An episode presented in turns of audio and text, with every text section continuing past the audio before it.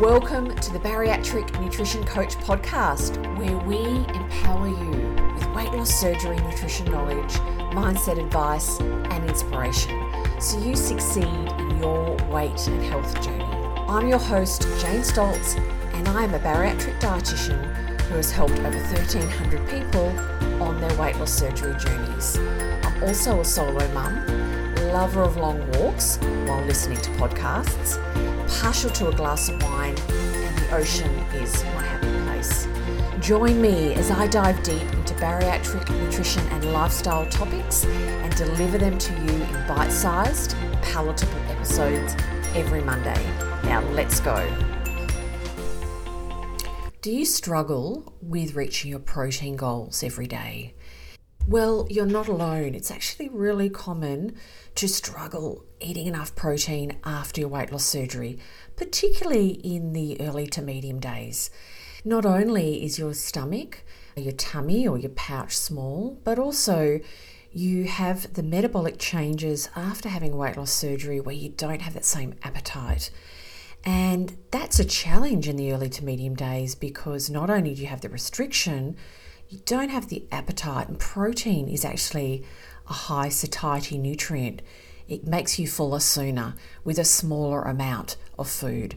So that can make it really challenging to reach your protein intake, along with the need to eat regularly through the day. And that's such a new thing for many people. And many people's jobs make it more challenging, or lifestyles make it more challenging.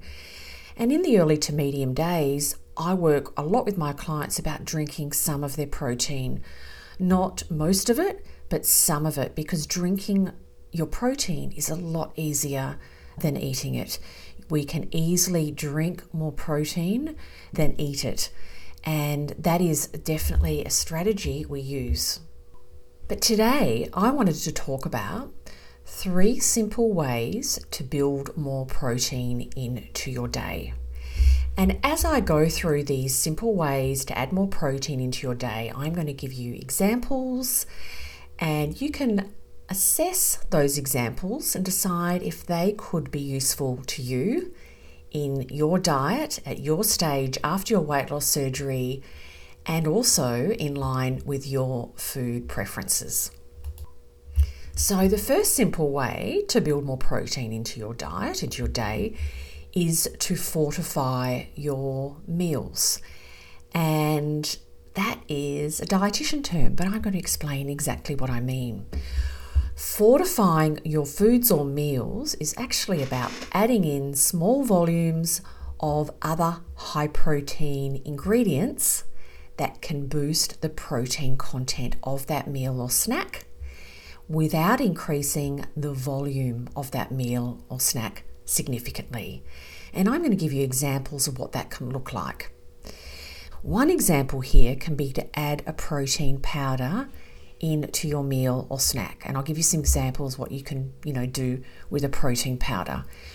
There's a whole range of protein powders on the market.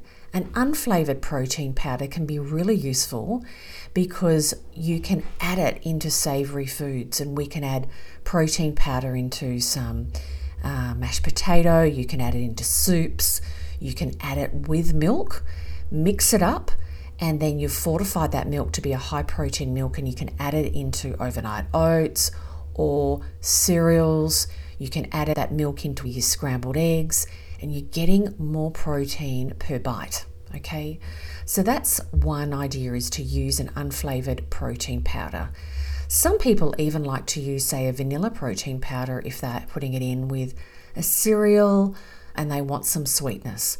So you can do that as well. Some other examples of fortifying your food is to add in some things like uh, for your savoury foods that go well with cheese, you can choose high protein cheddar cheeses, ricottas, cottage cheeses, and add those into some of your foods to actually boost up the protein in those meals or snacks. If you've got a casserole type meal, you can add lentils, you can add beans, lentils, legumes, whatever you know them by, and they are lovely for adding more protein and actually more fiber as well into that meal and that can help increase the protein per bite. So, there's lots of ways of fortifying your foods that make things extra palatable but also more protein per bite. So, that is tip or simple way number one to build more protein into your diet or your day. Tip or simple way number two is to follow my protein bites ratio.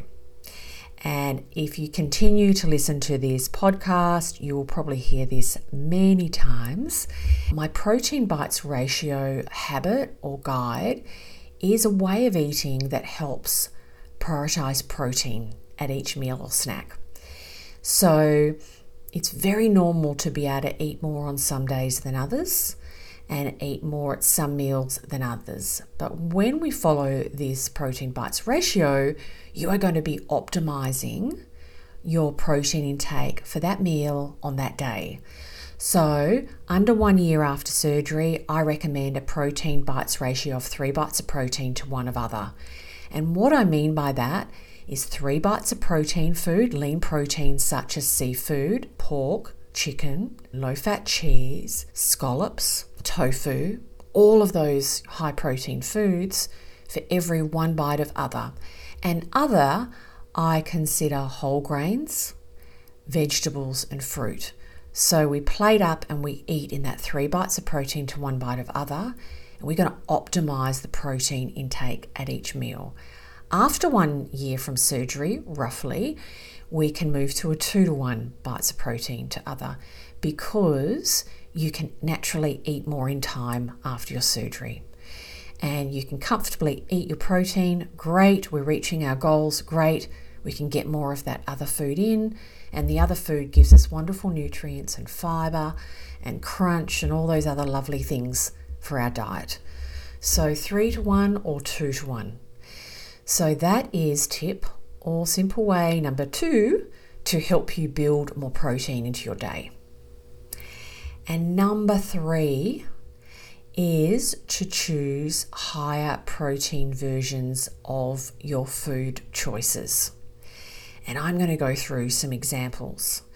This is something that I educate my clients on because when you know how to read a label and choose a higher protein version of a food, and you make several changes in your food choices, when you go shopping and when you choose your foods, it will culminate to you eating more protein in your day because it really leads also into that first tip or simple way is to have every bite of food you are actually eating more getting more protein so let's talk about some examples of this about choosing higher protein versions of a food.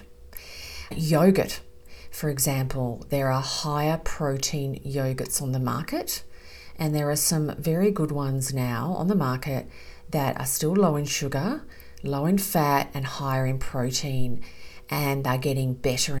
Choosing a high protein version of cheddar cheese or cottage cheese or ricotta cheese is also a wonderful option. When we're looking at cereals, we can choose a higher protein version of cereals that are still in line with good levels of saturated fats, sugars, and salt, but have some more protein in them so you can get a bit more protein into your cereal. There are also higher protein pastas on the market that coming from different sources, so not just a wheat based pasta, but different sources such as legumes that are higher in protein, and they are wonderful options to look at. You can also get higher protein milks. There are some wonderful high protein milks on the market they do vary um, in different countries and in different um, parts of the world, but definitely look out for some high protein milks. If you are in the weight loss phase after your bariatric surgery, well, listen up as I have a wonderful resource you are going to love. And yes, it's free. It's called Supercharge Your Weight Loss Success Starter Kit. It's a three day mini course where I take you through the steps to supercharge your weight loss. You will become clear on what habits are taking you out of your weight loss zone and which are the key habits you personally need to foster to move back into where you want to be. Yes, to losing weight. Sound good? If yes, grab this free resource. The link is in the show notes. Now, I want to make another point or a special point in this area, and it's something I'm actually really passionate about. I have noticed that discretionary foods being labeled as high protein, high protein ice cream, high protein Snickers bar, high protein chocolate. I am not advocating to choose higher protein versions of discretionary food. I recommend you have a small portion of the real stuff and you enjoy it. Don't don't waste your money or feel that you're doing the right thing by choosing a high protein discretionary food. It is purely marketing. So, let me do a recap of three simple ways to build more protein into your day or your diet. One is to fortify your foods, adding high protein powders or foods into your meal or snack to ensure you get a bit more protein in every bite. Number two is to follow my protein bites ratio to help you prioritize protein at every meal and snack. And number three is to choose higher protein versions of some of your staple foods to help you build that just bit more protein into your diet. I really hope you've found value in today's episode. I hope it's given you some ideas. Thank you so much for listening. I would love you to subscribe to my podcast if you are finding value in my podcast. And you will get alerted when every new episode is released on a Monday. If you would like to leave me a review or rate the podcast, I would greatly appreciate that. Thank you so much for your time, and I look forward to being with you